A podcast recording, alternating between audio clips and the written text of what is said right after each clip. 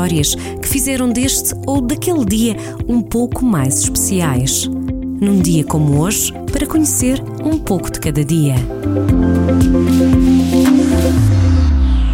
E chegamos ao dia 11 do 11. 11 de novembro, celebrado a cada ano como o dia de São Martinho, que foi cavaleiro, monge e santo.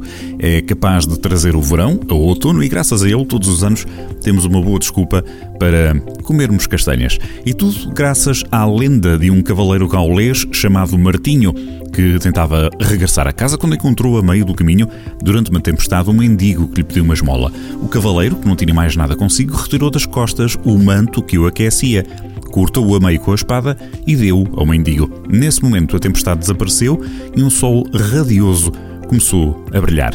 São Martinho foi um dos principais religiosos a espalhar a fé cristã na Gália, a atual França, e tornou-se num dos santos mais populares da Europa.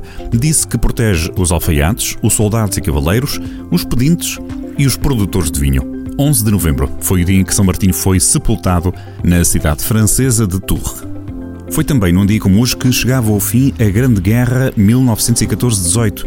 Este foi o dia em que foi assinado o armistício, o acordo de paz entre os aliados e a Alemanha, colocando oficialmente um ponto final na Primeira Guerra Mundial, iniciada quatro anos antes. O cessar-fogo entrou em vigor à 11 hora do 11 dia do 11 mês. Este 11 de novembro tornou-se, desde então, um dia de lembrança em homenagem aos soldados e sobreviventes da Primeira Grande Guerra. Já em 1975, a 11 de novembro, Agostinho Neto proclama em Luanda a independência e a formação da República Popular de Angola.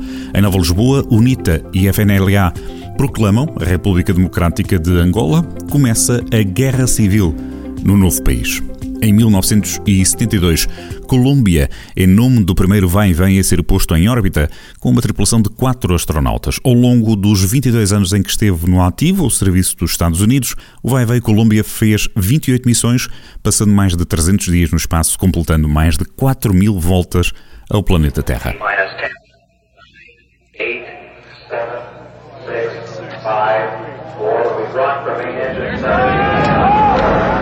Voamos até 1984, ou 11 de novembro desse ano. A atleta portuguesa Aurora Cunha sagrava-se em Madrid, campeã mundial de estrada.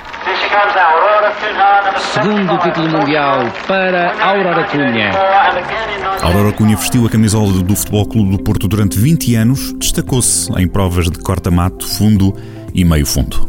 Nos aniversários deste 11 de novembro temos no cinema Demi Moore, que hoje celebra 59 anos, e Leonardo DiCaprio, que assinala 47 anos de vida. No futebol, é Maniche, que chega aos 44, a ex-internacional português que vestiu as camisolas de Sporting Porto Benfica. Ainda com a bola nos pés, este 11 de novembro é também o dia de aniversário de Salvador Agra. Faz 30 anos.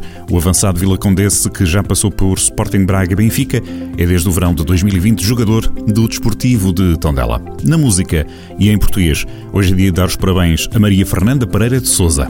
Uma das rainhas da música popular portuguesa celebra 62 anos e conhecemos-la no mundo artístico como Agatha. Em 2016, o mundo da música despedia-se de Leonard Cohen. O poeta e músico canadiano morreu com 82 anos. Dance me to your beauty with a burning violin. Dance me through the panic till I'm gathered safely in. Lift me like an olive branch and be my homeward dove. Dance me to the end of love.